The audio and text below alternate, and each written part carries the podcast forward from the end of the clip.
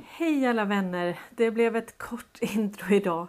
Jag hade lagt upp massa fina länkar och eh, på något vis så har jag lyckats stänga ner allihopa. Så att det blev lite, lite stressigt här. Idag har vi jättemycket att prata om. Idag är det den 3 augusti 2023. Och eh, tänk vilka dagar vi har haft. Så många timmar. Det här är väl eh, 34 timmen vi ska försöka och eh, göra av med på någonting som är väldigt eh, nyttigt för oss. Lite nya tankar och inputs. Och eh, det är fantastiskt med alla era kommentarer och vilket engagemang och hur fint det är mellan er i chatten så att säga. Hur fint ni pratar med varandra. Man får tycka olika och eh, man kan ändå respektera varandra. Så är det. Jag har min stormbakgrund idag. Vi väntar ju på stormtweeten. Vi ser att det börjar blåsa upp till storm. Och eh, jag ska prata om lite olika saker idag. Någonting som jag har tänkt på det är det här med med devolution och vem som egentligen är president i USA, hur vi kan veta det. Vad är continuity of government som vi har pratat om. Jag har gjort ett flertalet videos eh, som heter Law of War där vi pratar just om eh, ockupationen av Washington DC vilket ledde till att den amerikanska militären grep in. Och nu är det militärlagstiftning som vi har. Jag fick en ganska rolig fråga från en. Och den är inte alls dum, den är rätt befogad. Det kan vara svårt att ta till sig. Och den var så här att om nu mainstream media är fake news. Hur kommer det sig att du har så många källor till mainstream media? Ja, ni. Det är en jätteintressant tanke. Alltså det är ju så här att eh, nu är det så att media ligger under det här undantagstillståndet. De har alltså inte rätt att sända vad som helst. Och jag tror inte att det är detaljstyrs, men jag tror att det är väldigt tydliga direktiv vad de ska och inte ska syssla med. Och sen att de kommer läggas ut. Alltså de måste lägga ut vissa nyheter. Innan har det ju varit CIA och de här underrättelsetjänsterna och den djupa staten som hela tiden har planterat falska nyheter. Och eh, nu är det alltså militärlagstiftning. Och då har man rätt att gå in och styra. Men eh, hur är det då med småkanaler som mig? Nej, jag har inga direktiv. Jag har inget ingen som säger vad jag ska säga eller inte säga. Däremot så blir jag ju ganska censurerad ibland. Och då tror jag ju att antingen så är jag snett på bollen. Eller så har jag gått för fort fram. Något utav det. Så att det är så vi hela tiden märker då. Men de här eh, stora kanalerna. Redby Medias alla 500 kanaler. Vi alla statliga kanaler så att säga. De ligger under det här direktivet US Code. Så att de har eh, de har stackel på sig brukar vi säga, det vill säga de får inte göra precis som de vill. Och jag tror att media är fullt medvetna om det här, i alla fall på högsta nivån. Och jag tror att eh, alla regeringar är medvetna om det här. Jag tror att EU är medvetna om det här. Jag tror att alla de på toppen är fullt medvetna om det här. Och det här var en silent coup. Alltså det var en tyst, ett, tyst övertagande. Vi har ju lyssnat på Jerome Corsi när han säger att eh, först tänkte militären gå in och ta ut Barack Obama med våld och göra en militärkupp helt enkelt. Och sen kom man fram till att det var skonsammare för alla oss att eh, inte gå in så hårt. Utan istället göra som en silent coup där man satte in en president, alltså en militärpresident. Trump är ju en militärpresident och har varit hela tiden. Han var ditsatt av militären. Och eh, sen ändrade man i olika direktiv för att eh, kunna skapa förutsättningar för någonting annat, någonting nytt. Häva den här utvecklingen. Och man började ju inte där utan man hade ju under lång tid infiltrerat olika organisationer och lagt upp spelet. Och tittar vi här på det vi pratade om igår med Afrika och Ryssland och så verkar de vara väldigt överens. De verkar vara väldigt överens om att dumpa dollarn. De är överens om att de vill inte ha ett fortsatt slaveri. De vill inte ha en hegemoni. De vill inte ha en unipolär värld. De vill inte ha en världsregering. Utan de vill ha en multipolär värld. De vill sköta sina länder som de vill. Utifrån sitt folk, sina traditioner, sitt språk och så vidare. Och det är motsatsen till vad den djupa staten hade tänkt. De ville såklart ha en världsregering. Och eh, så att jag tror att eh, när jag säger då att jag ser mer sanning i mainstream media än vad jag ser i alternativ media. Då menar jag det. Jag tror inte att de har stackel på samma vis. Om jag då räknar mig till alternativmedia, vilket jag inte gör utan jag menar ju på att jag är alternativ, alternativmedia. Och det kommer sig av att eh, greve Conny då, det fria, han, eh, han skojade och sa att det här är det enda landet där vi har en alternativrörelse som behöver en alternativrörelse. Och utifrån det så växte det namnet fram då, alternativ alternativrörelse. Och eh, om vi tittar på narrativen som drivs så drivs vi driver ju ofta motsatsen till det narrativ som alternativrörelsen. Det är väldigt dystopiskt. Det är slutet av världen. Det är egentligen bara inta den sista måltiden och vänta på att jorden går under. Det är ungefär där. Och eh, vi hade ju Max Tegmark, han sommarpratade. Eh, jag tvingade mig igenom det där och eh, jag ska bara lyssna, vi ska bara lyssna på en liten, liten sekvens här så att vi ser stilen. Vad han fick säga helt oemotsagd. Ja.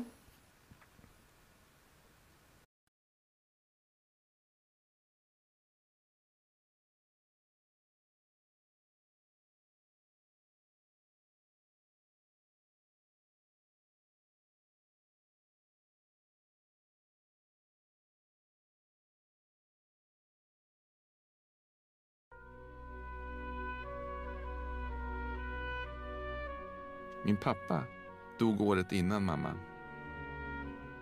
Jag har tänkt mycket kring liv och död på sistone.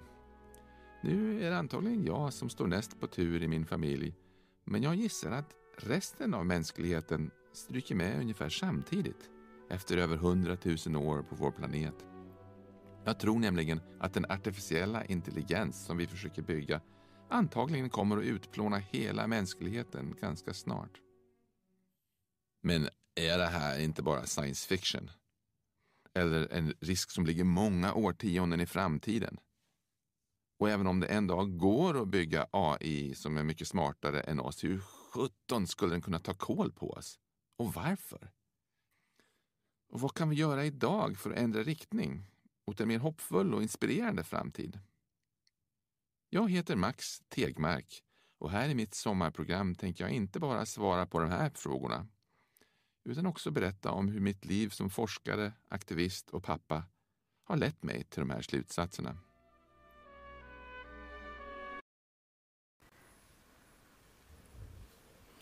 Så, då vet vi det.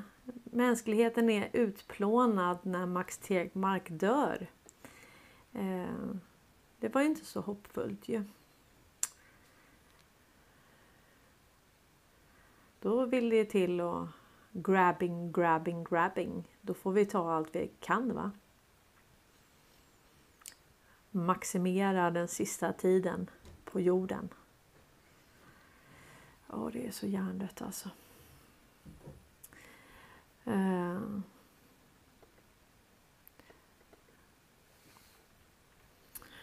Och då skriver Karl Norberg så här. Som sagt, vad innebär de direktiv som Donald Trump för CISA eh, införde för CISA i september 2020? Ja, precis. Eh, det är ju så här att det var ju väldigt många se om jag kan få upp det. Jag råkade ju stänga där. Tur att eh, det ligger kvar. Och det här var ju Trump skrev ju en mängd exekutivordrar och direktiv. Så fort han blev president. Det här var ju viktigt. Vi hade Pompeo som åkte runt och eh, försökte få länder att skriva på det här med clean internet. Och eh, det var ju ett land som inte ville skriva på och det var ju, vi tror ju att det var Sverige då. Och eh, så att här har alla de här riskerna. Så om han nu ska vara en seriös forskare och verkligen av kärlek vill varna mänskligheten. Varför berättar han inte om alla de här direktiven och att man har faktiskt städat upp en hel del. En annan viktig sak som man gjorde eh, det var ju då att eh, man tog över eh, all kommunikation. Uh -huh. Nu kommer inte den upp men jag kan se om jag kan hitta här. Så. Ja, jag får inte upp det nu, men jag ska, det var en artikel eh, i military.com som handlade om att man flyttade över all kommunikation till Space Force. Och Space Force var ju det här hemliga projektet som Trump jobbade med tillsammans med Elon Musk. Och eh, man ville ju inte berätta då vad det var man höll på med utan att inte heller att Elon Musk var en contractor till och utvecklade det här på uppdrag av eh, regeringen då. Så att eh, det har ju städats upp en hel del. Och det finns det finns såklart faror med AI. Och eh, hade inte det amerikanska justitiedepartementet tagit kontroll över Ericsson som har telekominfrastrukturen och internet i 184 länder. Då hade det varit riktigt illa för då var den här avancerade teknologin i klorna på eh, de här intressena.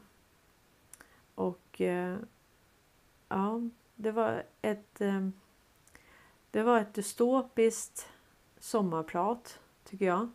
Samtidigt som det var Ja, det verkar som att han köper det här med klimat, eh, klimatbluffen. Det här med vaccin och virus tycker han, verkar han tycka är på riktigt. Och ehm, ja. Och sen talar han väldigt, väldigt gott om Per Shapiro. Och han har ju fått kritik också från eh, bland annat Svenska Dagbladet. Och det var ju att han eh, ja, det var ju helt vinklat. Det handlade om de här eh, ehm, det handlade om den här miljonen som vi pratade om som skulle gå till Nya Dagbladets stiftelse. Nya Dagbladet då där Per Shapiro är skribent. Eh, och då skriver, då skriver Svenska Dagbladet så här. Ska Max Tegmark få göra reklam för antivaxare i sitt sommarprat? Avslöjandet om högerextrema kopplingar gör att forskarens sommarprat tappar i trovärdighet. Är människan utrotningshotad? Max Tegmark som sommarpratar om AI för tredje gången sedan 2008. Och han blev ju också årets svensk, året utlandssvensk 2020. Han har gjort det till sin sak att upplysa om de risker som teknikutvecklingen kan innebära. Själv har han med åren blivit mer och mer skeptisk till vår förmåga att kontrollera AIs framfart. I årets sommarprat målar han upp olika tänkbara scenarion där maskiner tar kontroll över mänskligheten eller i det värsta fall utplånar den. Mycket känns igen från hans bok Liv 3.0 som kan läsas som en grundkurs i artificiell intelligens. De flesta som läst en tidning de senaste halvåret är nog dessutom bekanta med AI-utvecklingens risker. Mer intressant blir det när Tegmark kommer in på hur han arbetar för upplysning och ökad transparens från alla, transparens från alla aktörer inom området. Tillsammans med en rad framstående forskare och techprofiler, bland annat Elon Musk, låg han bakom ett upprop att tillfälligt pausa utvecklingen av stora AI-system tidigare år. Tilltaget uppmärksammades världen över och satte rejäl snurr på debatten om säkerhetsriskerna. Tre fjärdedelar in i programmet kommer en plötslig kärleksförklaring till Tegmarks bror Per Shapiro. Brodern har ägnat en stor del av livet åt granskande journalistik för etablerade medier, däribland SR. Han har nu startat en systemkritisk podd. Jag håller inte med Per om allt, men jag gillar hans mod att ifrågasätta narrativen från regeringar och industriallianser på ett sätt som traditionella medier sällan gör, säger Tegmark. Om man saknar kontexten kan det här partiet lätt passera som en visserligen malplacerad men ändå gullig hälsning till ett syskon. Men vad Tegmark inte nämner är tidningen Expos avslöjande från tidigare år om hur hans forskningsinstitut Science of Life Institute lovat att donera en miljon kronor till den högerextrema svenska nyhetssajten Nya Dagbladet. Enligt Expo är kopplingen mellan Tegmarks institut och Nya Dagbladets just brodern Per Shapiro som bland annat skrivit om sin skeptis mot covid-vaccin. Det som inte står här det var ju att ungefär två veckor efter att eh, han försökte skicka den här miljonen då från USA till Nya Dagbladet så skriver Nya Dagbladet att deras konto har blivit spärrat. Det, det skiljer bara två, tre veckor däremellan så blev deras konto spärrat utav Länsförsäkringar. Och eh, jag tror ju att den här eh, stiftelsen då i USA. Jag tror att den kan vara flaggad. Jag tror att det kan förekomma transaktioner mellan Soros pengar, smutsiga pengar på olika sätt. Kanske till och med Sida-pengar. Vi vet ju att de flaggas ju. Men eh, så det här är rätt intressant alltså. Blir man av med sitt konto i dagsläget så är det då är det någonting som inte stämmer. Vi är under militär lagstiftning, det är jag övertygad om och eh, även de stora medierna ligger under US Code och eh, har inte möjlighet att skriva vad de vill. Så att eh, jag tror att de är mycket mer styrda än alternativ media och jag för, för min del så är jag inte styrd alls. Så att eh, det är väl främst de här stora. Man gick på Red Bee som har BBC, TV4, alla de här stora. Och sen gick man på alla så kallade statliga SVT och de här i olika länder. Då. Eh, så tror jag och därför står det ju mer sanning. Så att när jag använder dem som källa så är det ju så att de, de ska släppa ut. Jag tror ju, och det här har jag sagt i flera år, jag tror att de har eh, ett par direktiv media. Jag tror att de har business as usual. Alltså bara fortsätt det ni gör. Jag tror att, det är att de ska skriva mer sanning. De måste droppa ut. Det kommer stories som de måste publicera. Och sen är det motstridiga budskap. För vad man vill är ju att väcka befolkningen. Man vill att vi ska vakna och förstå. Alltså när vi till och med har eh, barnhandlaren eh, Ulf Kristersson som står och säger att det här är ett folkbildningsprojekt. Jag vet inte. Jag tycker FOI kanske ska uppdatera sin rapport och ta med de här foliehattarna. Vi har ju flera foliehattar. Vi har ju då, det talas ju om den djupa staten. Det är ju försvarsministern som gick ut och sa det och sen har vi, talas det då om att det är ett folkbildningsprojekt. Det saknas bara att det är en stingoperation också så är vi ju hemma ju. Och eh, ja, men jag tror att jag hade allt den där. Ja precis, här går de på då. Ja, nu är den låst. Den var inte låst precis alldeles nyss. Men vi har lagt ut den. Den ligger på Conn Norbergs blogg.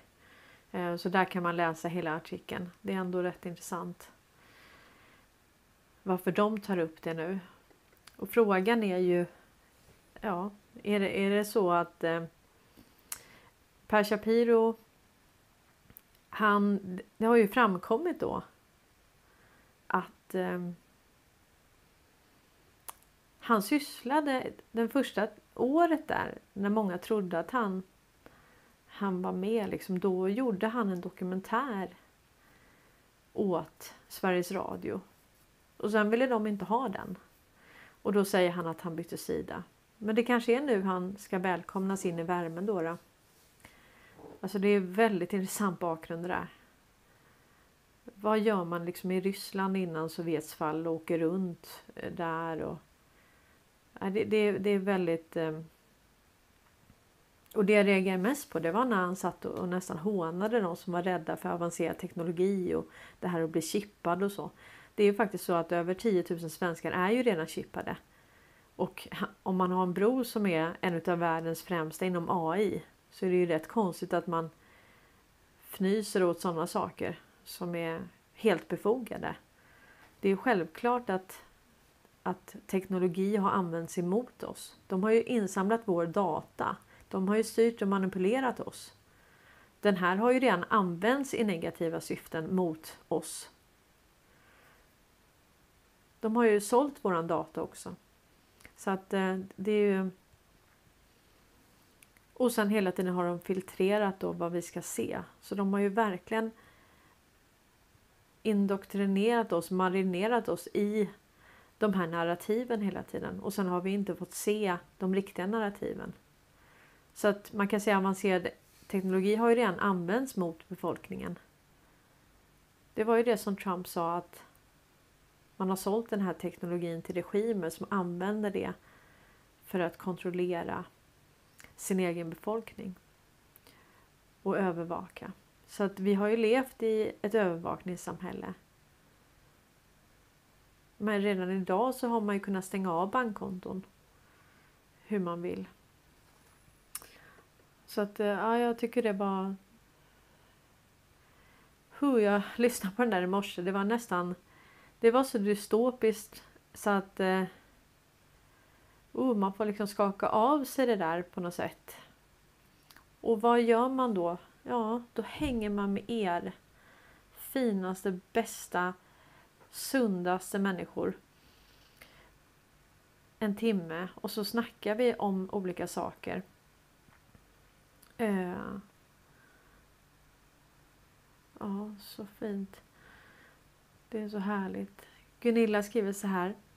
Eh, Gunilla Backlund. När får vi allmänheten reda på att vi är under belägring? Om de säger till det eh, jag känner så kollar de på mig som att jag är totalt väck. Ja, det kanske inte är riktigt det kanske inte riktigt är där vi ska börja. Men absolut, jag, jag köper det. Eh, det är ju väldigt mycket som är som är konstigt som man liksom kan ha som ingång. Och jag tycker en väldigt bra ingång att börja prata med människor det är ju det här med, med ekonomi och eh, fördyrade levnadsomkostnader och så. För det tycker många är väldigt konstigt. Eh, och så är det bara att förklara det att vi har ju vi har ju belånat oss hela tiden liksom. Och eh, det går till en punkt och sen kan vi inte låna mer. Det går inte. Men eh, nej, jag tycker det här var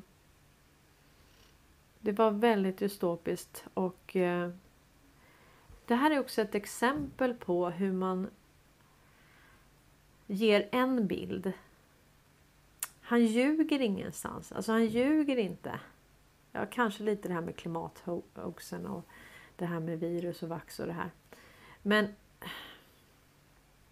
ofta är det så att man ljuger inte utan man, man säger bara inte tillräckligt mycket. Man säger inte det som människor behöver för att få helheten att förstå. Men tänk om jag bara skulle lyfta fram positiva saker om en sak och aldrig negativa saker. Vi måste kunna diskutera om allting och det är helheten som ger oss en bättre bild av vad som är vad. Så att när man hela tiden bara presenterar en syn, en bild av verkligheten som, som stämmer överens med den som jag vill. Jag vill att det ska vara så här, men det kanske inte är så. Och eh, det är väldigt mycket han inte säger här som hade kunnat gett en bättre bild. Och sen är det lite på sin plats då att ehm,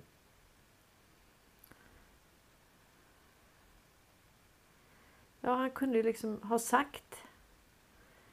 Han kunde ju berättat om förändringar som har skett inom AI. Det här med clean internet, quant, eh, quantum.gov, eh, Trumps direktiv och eh, att allt nu ligger under Space Force, vad det innebär. För hur ska du kunna genomföra en teknokrati utan att ha kontroll på telekominfrastrukturen? Det är omöjligt. Om du inte ska ha en teknokrati utan telekom. Du kan inte skapa en teknokrati och ett totalitärt kontrollsamhälle om du inte ens har kontroll på kommunikation utan du har en motverkande part som hela tiden också tar del av informationen och kan göra motdrag hela tiden. Det är mycket bättre att ha ett, eh, ett informationsövertag. Har du ett informationsövertag så kan du hela tiden använda det. Men eh, ja. Det säger inte Max.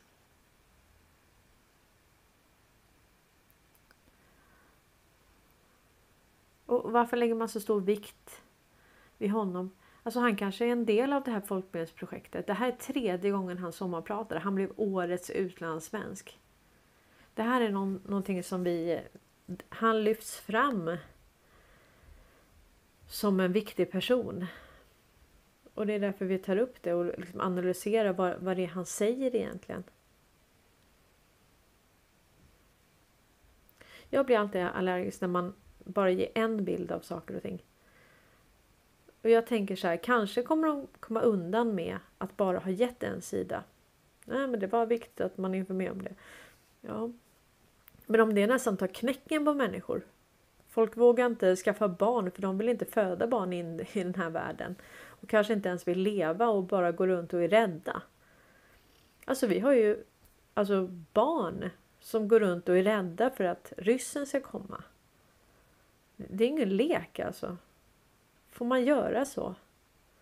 Får man skrämmas? Mm. Och så ursäktar han sig själv att han hade tänkt att tacka nej till att sommarprata för att han var så dystopisk. Men sen hade hans fru då sagt att du har en skyldighet att berätta vad du vet. Ja, så vips så kom han undan liksom. Men jag tycker inte han ska komma undan. Jag tycker det där var... Det gav bara en sida av allting. Mm. Nej, det där gillar jag inte. Faktiskt inte. Om vi byter lite ämne då så tänkte jag på han eh, det vi pratade om igår.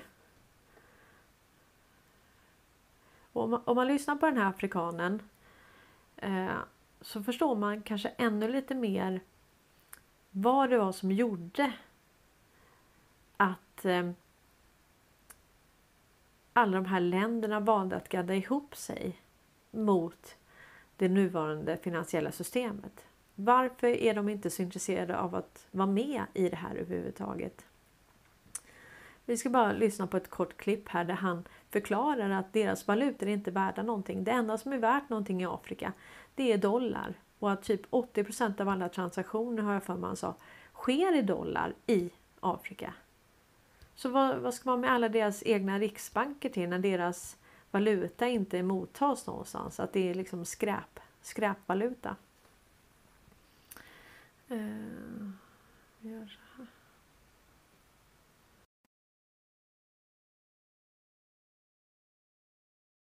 I fly from Nairobi, Kenya for one and a half hours.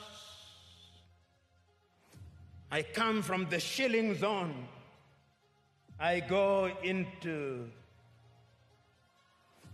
the beer. 33 currencies in Africa. 33 currencies. None of which is used to conclude transactions anywhere. I come to Addis Ababa, Ethiopia, and I show my shilling. They say, What is this? But let me show the dollar. Oh, this is it. Let me show the euro. This is it. 80% of transactions in Africa are concluded outside of the continent in dollars. So you may have the central bank of the Federal Bank of Ethiopia or Mickey Mouse. You may have the Central Bank of Kenya, Mickey Mouse. You may have all these 54 central banks useless. Because we are not playing in the real league, we are playing in the small league. Ja, vi spelar inte i den riktiga ligan. Nej. Det, det är inte så konstigt att man till slut kommer dit att nej, vi är inte intresserade. Jag var bara tvungen att ta det här. Det var, det var en som skrev då att eh, Prideflaggan nu var uppsatt utanför Sagiska palatset. Och vi har ju en eh, politiserad militär och polis här. Eh, så att det här var ju ett inlägg som Försvarsmakten skrev då. Vi har tillverkat den här flaggan av pansar. Den är lika oförstörbar som vårt försvar av mänskliga rättigheter, allas lika värde och vår rätt att leva som vi själva väljer.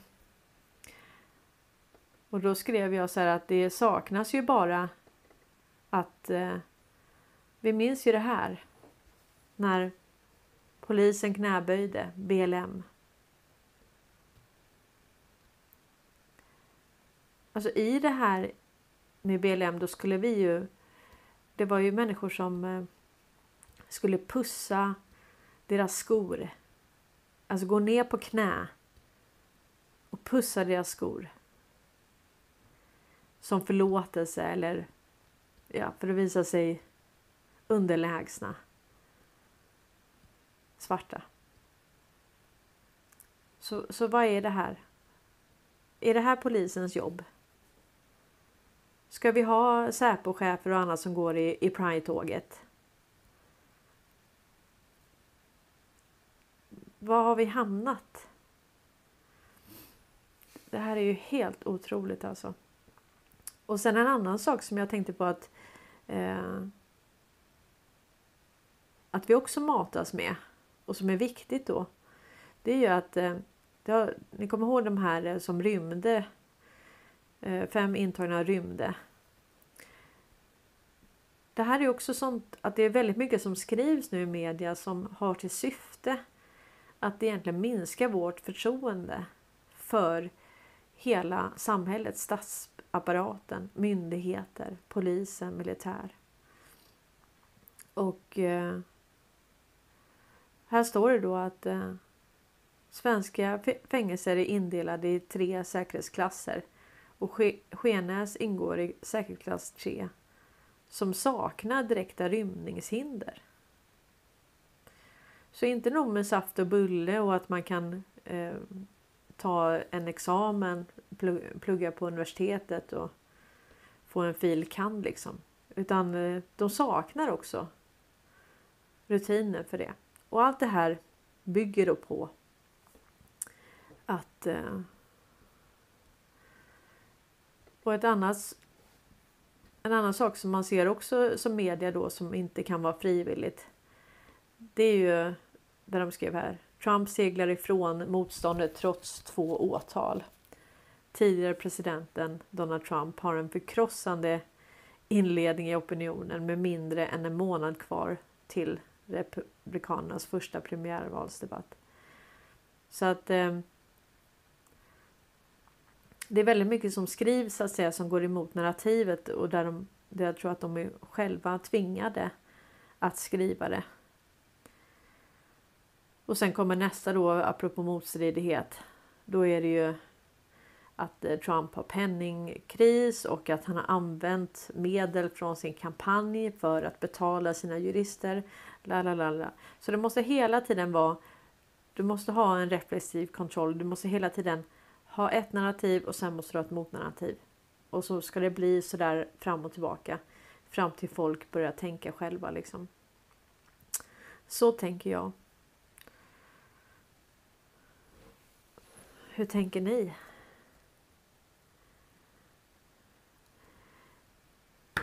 Vad skriver ni?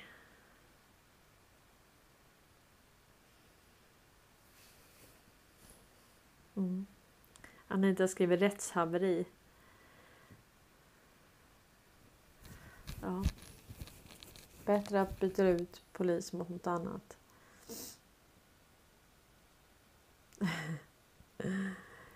Annika skriver undrar om Investor gick med i Pride-tåget apropå Martins mejlfråga till dem. Ja. Anita skriver det var länge sedan jag slutade ha förtroende för eh, staten, myndigheter och så vidare. Ja, men så är det ju. Och eh, det räcker ju inte med att fälla det här. Utan det måste ju också ersättas av någonting. Det måste vi tänka på. Och vi kanske inte är mest lämpade att tänka ut det. Utan det kanske vi behöver ta den hjälp som vi som vi har fått redan. Det finns de som har räknat på det där i många, många år och utvecklat det. Så det är ingenting vi kan komma på nu. När, precis när det andra faller så hinner vi inte det. Men X22 sa någonting väldigt intressant igår. Han sa det att eh, vi förlitar oss hela tiden på att ja, men du vet, vi måste, vi måste döma, eh, döma alla de här kriminella och så. Men den viktigaste domstolen, det är faktiskt du och jag. För när vi ser alla de här motstridigheterna, när vi ser lögnerna och eh, när vi ser hur eh, hur de hela tiden mörkar och ljuger och hur korrupta de är. Då är det du och jag som dömer. Och den domen är den är rätt så hård. Så när vi ser med egna ögon lögnerna och korruptionen så har vi gjort vår dom. Och det är det som är det viktiga att då kan de inte längre verka. De kan inte komma med samma sak. Vi är många fler än dem. Så den viktigaste domstolen, det är faktiskt du och jag. Och har man opinionen med sig så kan man göra vad som helst och har man den emot sig ja då blir det väldigt, väldigt svårt.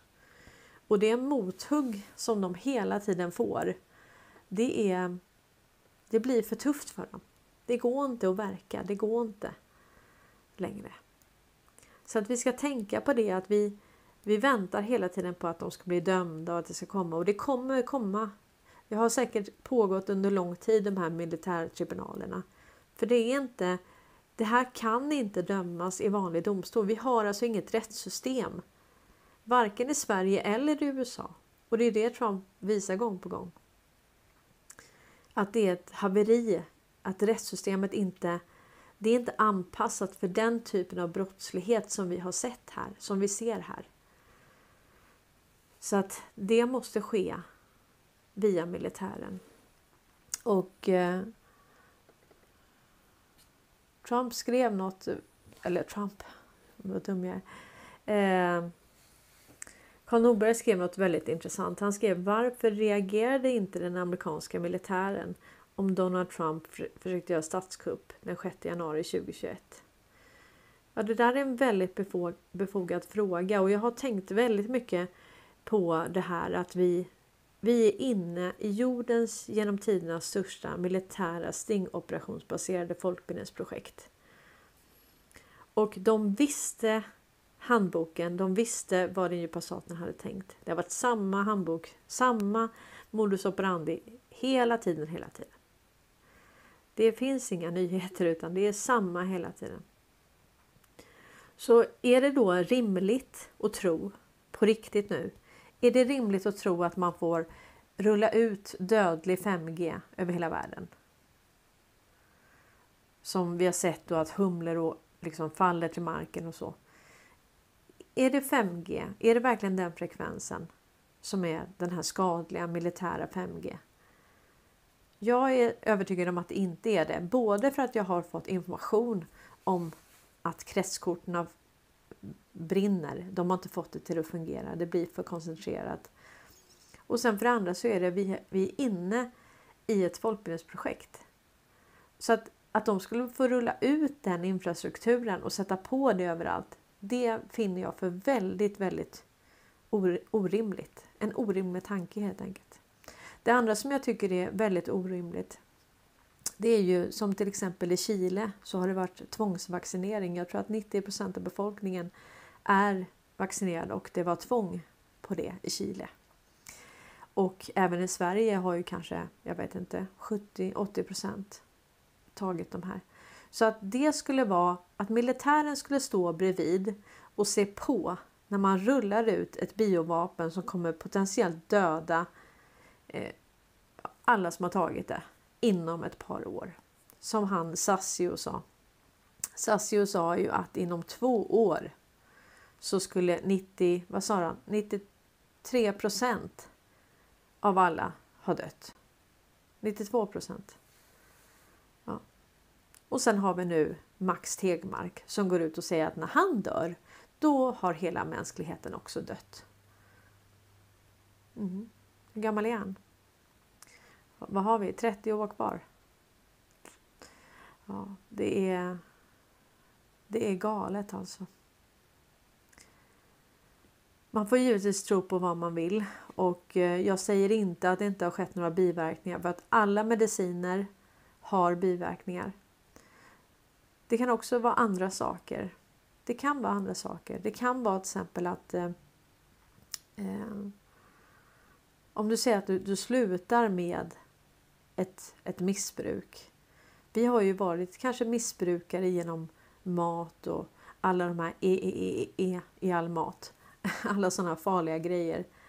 Och chemtrails och annat. Vi har ju blivit förgiftade genom vattnet. Och där kommer ju ett ny, nytt direktiv 2021 där man måste öka kvaliteten och man får inte använda alla de här kemikalierna i vattnet.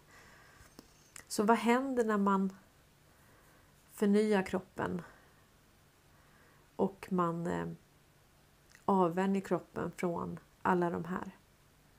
Ja, det kan slå lite hur som helst. Det kan faktiskt göra det. Man kan faktiskt till och med dö om man slutar med vissa saker. Så att det gäller liksom att sluta långsamt och trappa ner och så. Och sen tänker jag på hela den här opioidkrisen med alla de här medicinerna. Tänk vad många som går på massa mediciner och när man inte får tillgång till det heller så är det ju väldigt många som de kommer inte må bra när de slutar med det här. Så, så är det också. Det finns flera av er som jobbar verkligen med hälsa och, och, kan de här sakerna när man renar kroppen från olika gifter och eh, vad som händer i kroppen då. Jag är inte expert på det. Men däremot så kan jag ju tänka, jag har ju slutat snusa och jag har slutat röka. Och bara det kan jag säga var riktigt, riktigt jobbigt. Och det är klart, har du då rökt väldigt mycket så blir det ju väldigt tufft. Och eh, kroppen vänjer sig ju väldigt snabbt vid, vid olika gifter. Och det farligaste är kanske det här med aspartam och fluor och eh, socker. Vi har väldigt mycket som vi inte tänker på. Och ehm, ja, jag tror att ehm, det kan vara sådana renande processer också som, som händer. Och då slår det olika. Och då är frågan, vad, vad är bättre? Är det bättre att försöka avvänja folk från de här gifterna? Och att några kanske mår riktigt dåligt eller till och med dör när de slutar med de här sakerna. Eller ska man bara fortsätta pumpa i alla gift? Vad, vad är bäst liksom? Det här är bara en tanke som jag haft. Jag vet inte alls. Men eh, jag har ju hört att det man pumpar ut nu via flygplan och så att det är kalk eller aktivt kol. Eller kanske en kombination. Det kanske är andra saker också. Men saker som egentligen renar. Kan det vara positivt? Får man vara positiv? Om ni frågar alternativrörelsen så får man inte vara positiv för allting är, allting är slutet av världen enligt dem. Jag ser det ju inte riktigt så. Utan jag tänker, jag ser att det går åt rätt håll. Och eh, för att förstå det här på djupet med hur de gjorde den här kuppen. Kuppen som de gjorde för att ta över makten. Och när man hör den här afrikanen som säger att så stor andel av alla transaktioner i Afrika till och med sker i dollar. Och vi har hört att världshandeln, det var ju han från SCB den här chefsekonomen, han sa ju att 90% av alla transaktioner i världen sker i dollar. Och sen har vi nu då BRICS-länderna som dumpar dollarn. Ja, vad händer då? då? Vad händer när den hegemonin bryts och vi har massa uppstickare som bara tror att de kan göra som de vill och bli självständiga länder som får behålla sina naturresurser. Det är helt galet. Vilka tror de att de är? Jag tycker det är helt fantastiskt. Jag tycker det är helt fantastiskt det vi ser. Och eh, Derek Johnson han var ju i X22 och pratade i två timmar. Det var jättebra och då, där pratade han också om eh, det här med medierna. Att de ligger under US code, jag tror det var 49, US code 49. Och att eh, man, man förstod att man skulle ta kontroll över the bullhorn, kattlehornet eller den här propagandamaskinen som hela tiden har pumpat. Alltså vi blir ju som missbrukare. Vi får i oss lite, lite, lite hela tiden vart vi än tittar. Tittar vi på tv eller lyssnar på radio eller bara läser på när vi handlar så ser vi rubriker. Vi kan liksom inte värja oss. Det är överallt. Det är precis överallt. Och det är en inbyggd en inbyggd tolkning som så här ska du tänka. Så här ska du känna inför det här. Så jag har ett litet... Eh, ja, någonting annat som var lite intressant. Det är ju att eh, Elon Musk han döper ju om nu eh, Twitter till X. Det har han ju gjort nu. Och han köpte ju Twitter 2022. Och det blir ju X22. Så det var en lite intressant tolkning. Och sen så skrev Anna Kammerlid någonting intressant. Eh, hon har så mycket tankar som är så intressant. Eh, då skriver Anna så här. Vadan bytet av logotypen från fågeln till ett X? Så här går mina tankar. Det här är då Anna Kammerlid som tänker.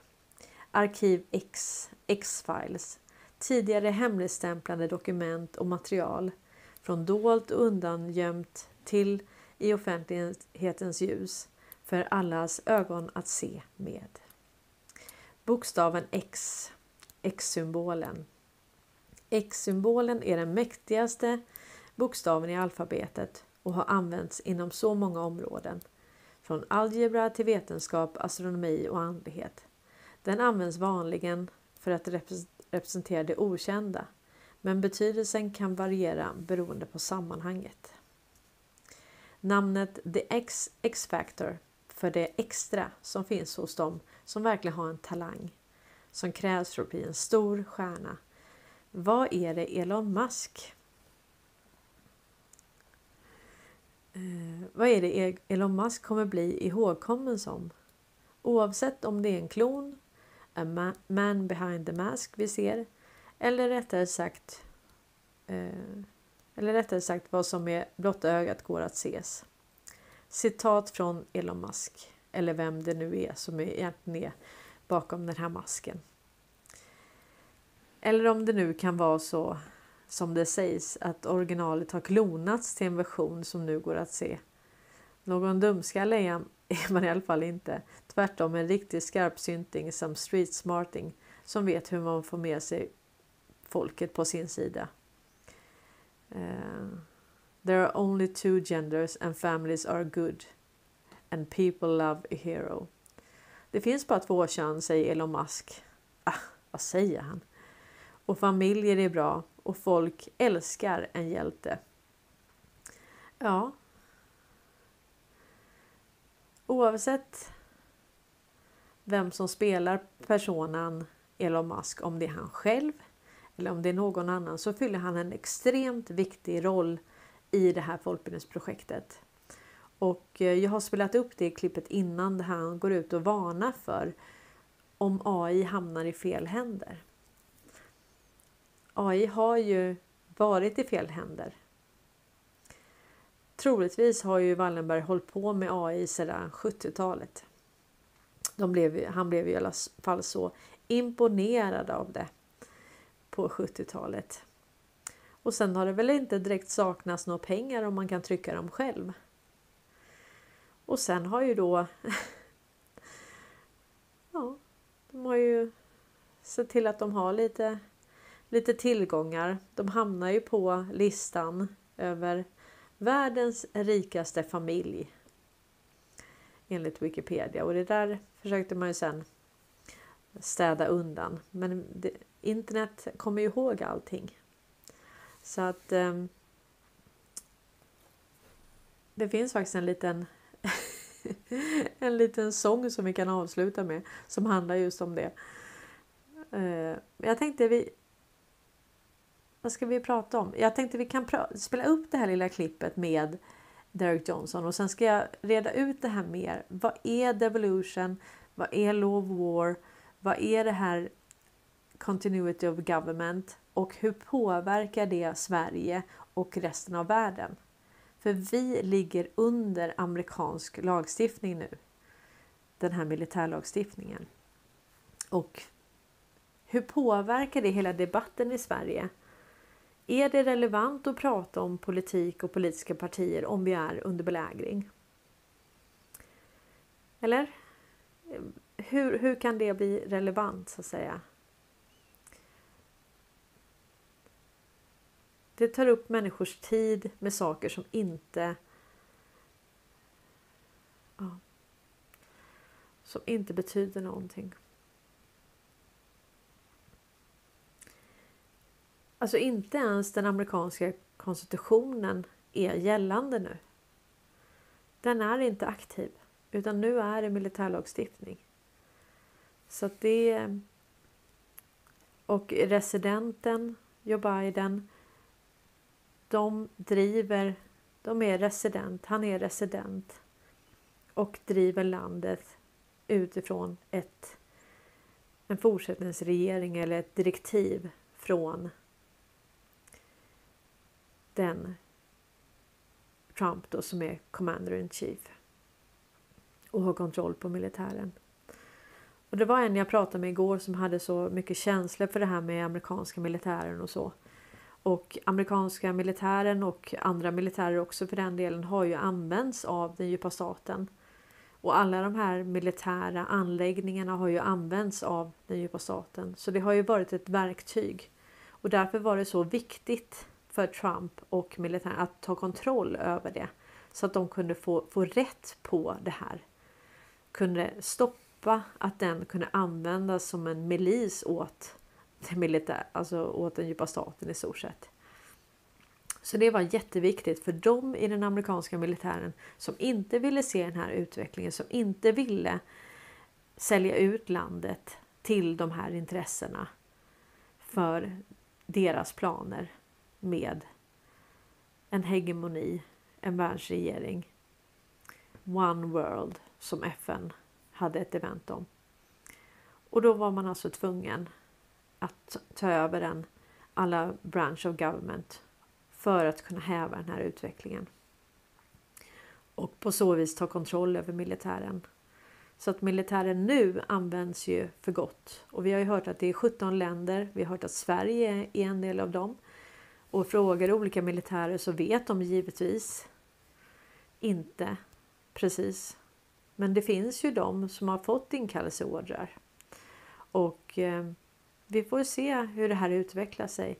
Vi får se när den här stormen som vi väntar på, när den eh, blåser upp ordentligt.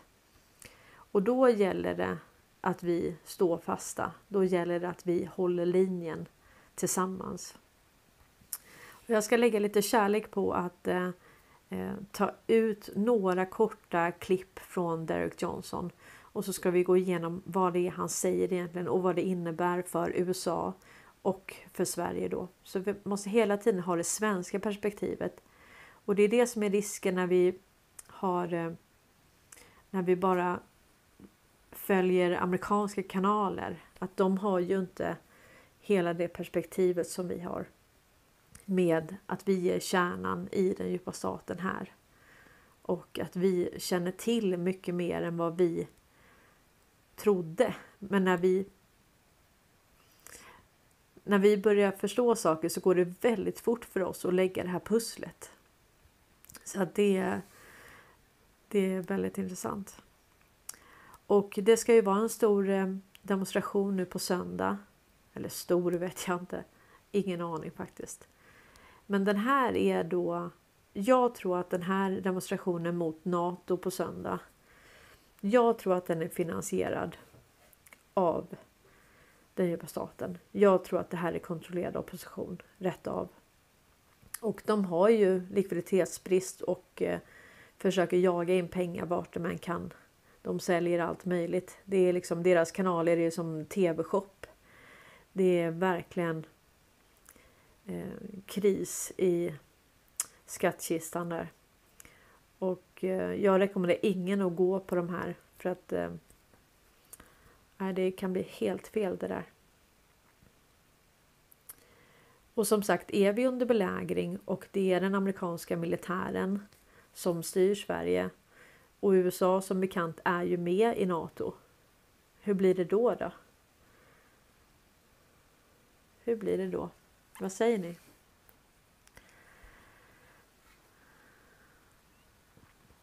Eh, PI, skri PI skriver Oj, vad tog det vägen?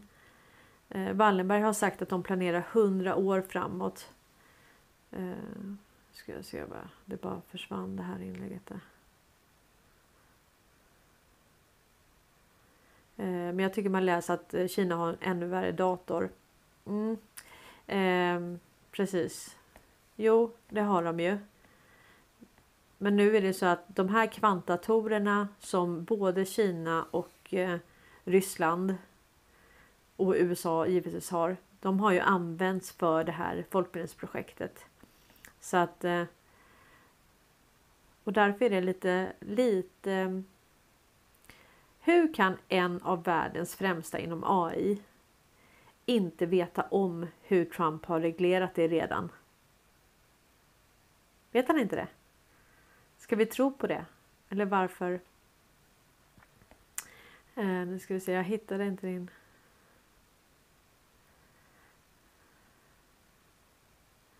Eh, tack för idag skriver Anfält. Eh, gänget eh, NATO, de är desperata. Ja, jag tycker inte man ska... Eh, jag tycker inte man ska gå på det där överhuvudtaget. Och eh, Rosmarie Grym säger Nato kan vara rensa från tokar tror jag och hoppas. Ja, jag tror ju, jag har ju hört att både WHO, FN och givetvis Nato det här. Det här är redan övertaget. Det är övertaget. Det har varit infiltrerat under lång, lång, lång, lång tid. Så att eh, det är jag också helt övertygad om att det här spelas ut nu för att vi ska se och förstå och hjälpa andra att se och förstå.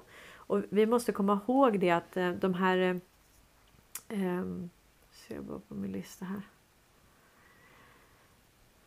Vi måste komma ihåg det att alla de här eh, sakerna som vi ser utspela sig framför våra ögon. Det är ju till för att väcka befolkningen. Eh, Clandestine skriver så här. One of the best things I ever learned was that not ever Not every psyop is designed for me. Så många av de här psyopsen som vi ser och false flag och så. De är ju inte för oss som redan har vaknat. If you are already awake and understand how the game is played, most of what's going on is not targeted at you. Så det här är inte för dig, du är redan vaken. Och då kan inte vi gå på alla de här sakerna. Utan däremot så ska vi använda det för att hjälpa, hjälpa till att väcka fler och att de förstår vad det är som utspelas. It's the remaining sleepers who are the target of both white and black psyops. White ops are looking to wake the normies from their slumber and black ops are looking to maintain control of those who still remained under the spell. Precis, de har ju, den djupa staten har ju människor under sig. Och det är klart att om du har fingrarna i syltburken till exempel, du vet att du förekommer i Hunter Bidens laptop. Du vet att ditt namn är där. Dina transaktioner är där, dina mail är där. Då kommer du göra allt för att mörka den datorn. För du vill inte. Och hur många i utav amerikanska politiker är omnämnda komprimerade material i Hunter Bidens laptop till exempel. Eller Wieners laptop. Eller Hillary Clintons e-mail. Det får man också tänka på och då har ju de ett egen intresse att mörka det här. Uh, once, you reach the, once you reach this state you can find a little serenity in the world seemingly full of chaos. Okej, okay, så när vi förstår hur det förhåller sig då skapar det ju ett lugn i oss. Vi vet. Uh, vi vet. Oj, nu har jag dragit över tiden. Tack så mycket för att ni har varit med idag. Tack för att ni har lyssnat. Vi kanske ska spela den här glada låten där vi, där vi ser att eh, eh, ja, internet glömmer ju inte att Wallenberg var på listan över världens rikaste familjer. Tack så mycket att du har tittat. Tack att ni gillar, kommenterar. Tack till alla som har blivit medlemmar och stöttar kanalen. Ha det fint nu så hörs vi.